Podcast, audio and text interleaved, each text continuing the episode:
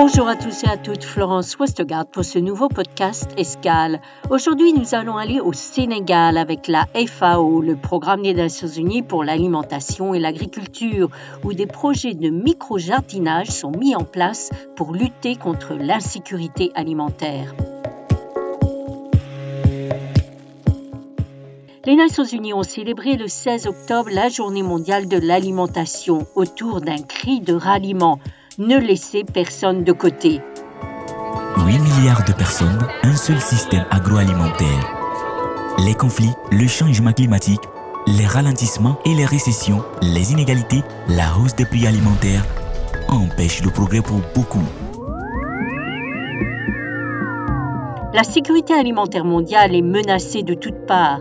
Selon le dernier rapport de la FAO sur l'état de la sécurité alimentaire et de la nutrition dans le monde, 828 millions de personnes souffraient de la faim en 2021 et 3,1 milliards de personnes ne peuvent toujours pas se permettre une alimentation saine.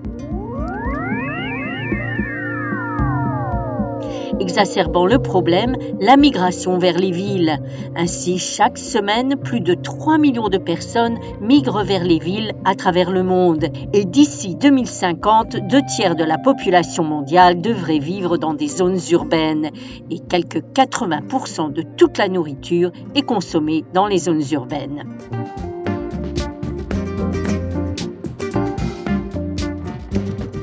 La ville de Dakar au Sénégal en est un exemple. Sa population a explosé, atteignant 3,8 millions de personnes aujourd'hui. Cette croissance démographique et cette urbanisation ont engendré la perte de terres agricoles. Résultat, des pénuries alimentaires, une hausse des prix des produits alimentaires et une sérieuse menace pour la sécurité alimentaire des plus vulnérables. L'Organisation des Nations Unies pour l'alimentation et l'agriculture a donc mis en place, avec la collaboration de la municipalité de Dakar, du gouvernement et plusieurs ONG, un projet de micro-jardinage pour lutter contre l'insécurité alimentaire. C'est un reportage réalisé par la FAO. C'est mardi après-midi et le soleil tape fort sur Dakar, la capitale du Sénégal. Le marché en plein air de Sandaga est comme à son habitude, vibrant et bondé. Des centaines de commerçants, clients, fournisseurs, voitures et motos remplissent ces allées étroites. Des produits frais, secs, de la viande, du poisson, des épices, des légumes verts et des fruits colorés s'entassent sur les tables de bois et les paniers en osier. Des herbes médicinales pendent au-dessus des étals. Un groupe de personnes entoure une table couverte de morceaux de viande. Alors que deux d'entre eux discutent de la fraîcheur d'un morceau avec le vendeur, un autre est déterminé à négocier le prix de son sac de viande.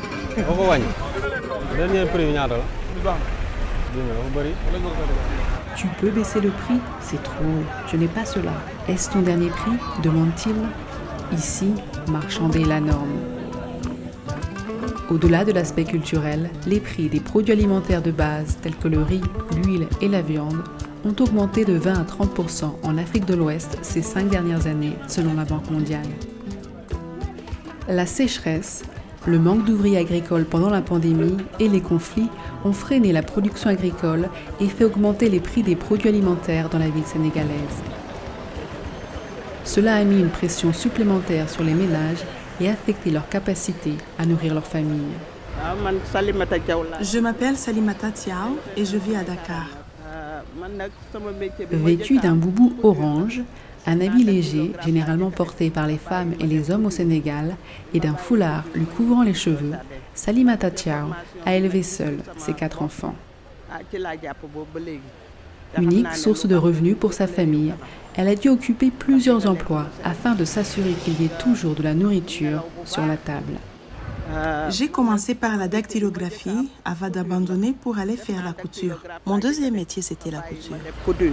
Mais les prix ont augmenté si rapidement que les ménages vulnérables comme celui de Salimata ont eu du mal à suivre et ont dû chercher d'autres options pour obtenir des ressources financières supplémentaires. Nous organisons une tontine, ce qui nous permet de nous entraider. C'est une sorte d'épargne pour les grandes occasions telles que la Tabaski.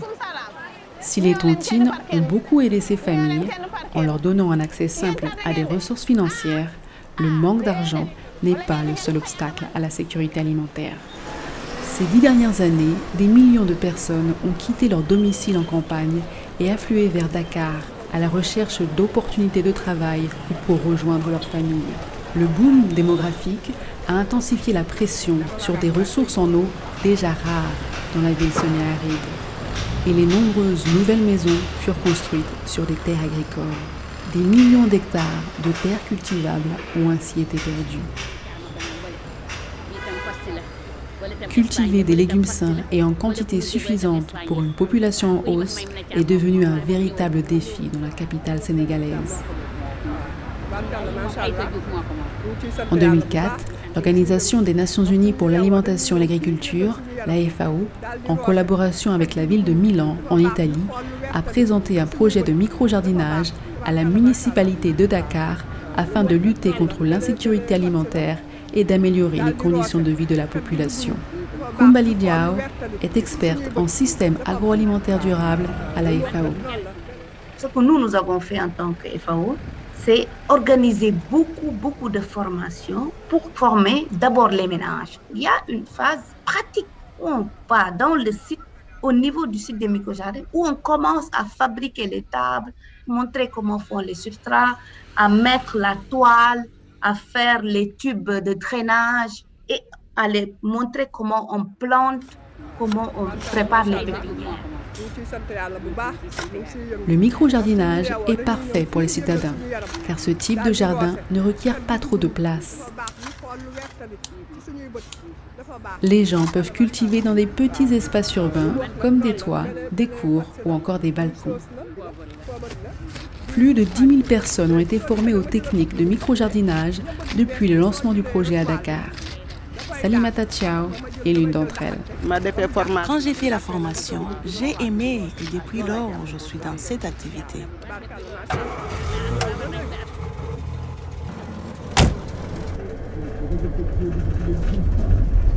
Le quartier HLM Patois, où vit Salimata, est l'un des plus densément peuplés de la capitale sénégalaise. Plus de 13 000 personnes par kilomètre carré agglomérées dans les nombreux immeubles et maisons de la zone. Salimata se dirige vers un immeuble blanc de 4 étages. Elle entre et monte les escaliers jusqu'au toit et sa terrasse. Là-haut, sur une petite terrasse de béton, un groupe de femmes s'active autour de plusieurs lignes de tables hautes faites de palettes en bois et de seaux. Au-dessus, des caisses en plastique et à l'intérieur, des légumes. Une multitude de cultures et de légumes verts y fleurissent. Salimata salue une autre jardinière et commence à retourner la terre dans une caisse à moitié pleine de salade.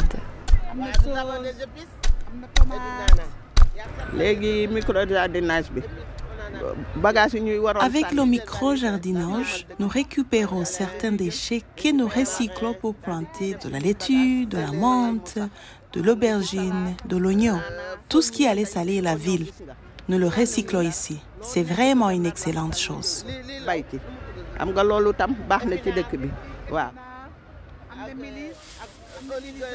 Des vieux pneus et de vieilles boîtes, des caisses en plastique et des joints. Tout type de matériaux peuvent être ici utilisés et recyclés, donc très peu d'investissement est nécessaire. Les micro-jardins n'ont pas non plus besoin de beaucoup d'eau pour l'irrigation et ont souvent recours à l'eau de pluie.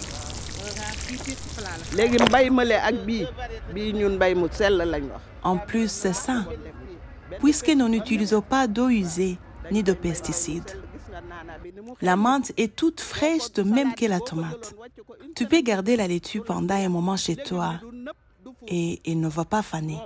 Et en mangeant, tu sens que c'est ça. tomate fraîche salade La méthode est également respectueuse de l'environnement et utilise les déchets disponibles localement tels que la coque d'arachide, la paille de riz, la fibre de coco ou encore le sable comme substrat. Les récoltes obtenues à travers le micro-jardinage sont en général plus importantes et de qualité supérieure que celles obtenues à travers le jardinage traditionnel. Le projet fournit de la nourriture saine et variée et des revenus à près de 4000 familles. Nous avons diverses productions. Moi, je diversifie. Je fais de l'aubergine, je fais des concombres, de l'ail, de la laitue, du persil, de l'oignon et beaucoup d'autres choses. Aujourd'hui, nous consommons ce que nous produisons. C'est le surplus que nous vendons.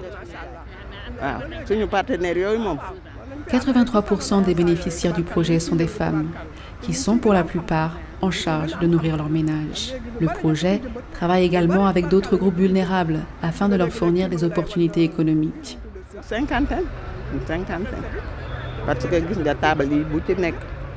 Nous sommes une cinquantaine de femmes ici. Chacune des tables que vous voyez ici appartient à quelqu'un. Et la plupart sont du troisième âge. Nous occupons la même espace, mais chacune travaille pour son propre compte. Et c'est ce qui fait que les choses marchent mieux.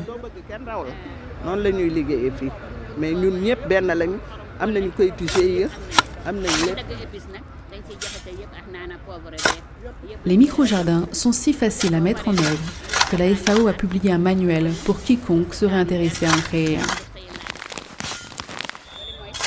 L'organisation et les autorités locales travaillent main dans la main pour généraliser le procédé partout à travers la ville, comme l'explique Mohamed Lamine Doy, membre du projet de micro-jardinage de la ville de Dakar. Euh, l'objectif de ce projet, c'est d'implanter dans chaque commune un centre de formation et de démonstration. Actuellement, on a 12. Il nous reste 7 communes à installer un centre de formation. Dans ces centres de formation, chaque centre, on a deux encadreurs, encadreurs formateurs en technique de microservices. Parce qu'avant, on a procéder à une formation des formateurs. Et la plupart, c'est des femmes. Ancienne élève, Salimata est maintenant formatrice en micro-jardinage et toujours enthousiaste à l'idée de partager ses connaissances avec les autres. Il y en a qui le font à domicile. On leur fait une table et on leur montre comment on fait. Chaque fois que quelqu'un vient, nous l'aidons à lui montrer tout ce qu'il doit faire. On peut même se déplacer à domicile pour contrôler si tout se passe bien.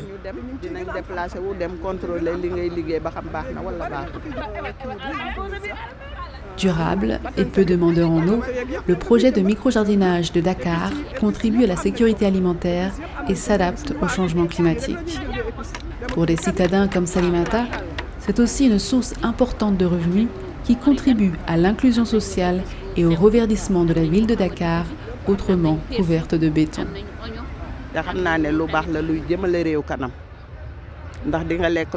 Je sais que c'est une bonne activité et cela peut beaucoup apporter au pays. Cela nous donne une nourriture saine.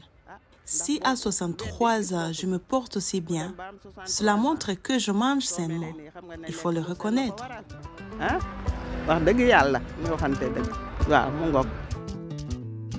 Facilement accessible, le projet a été étendu à d'autres villes du Sénégal et mis en œuvre dans d'autres pays africains. Alors que les villes deviennent de plus en plus peuplées et que le changement climatique s'accélère, des systèmes simples comme les micro-jardins pourraient bien gagner en popularité.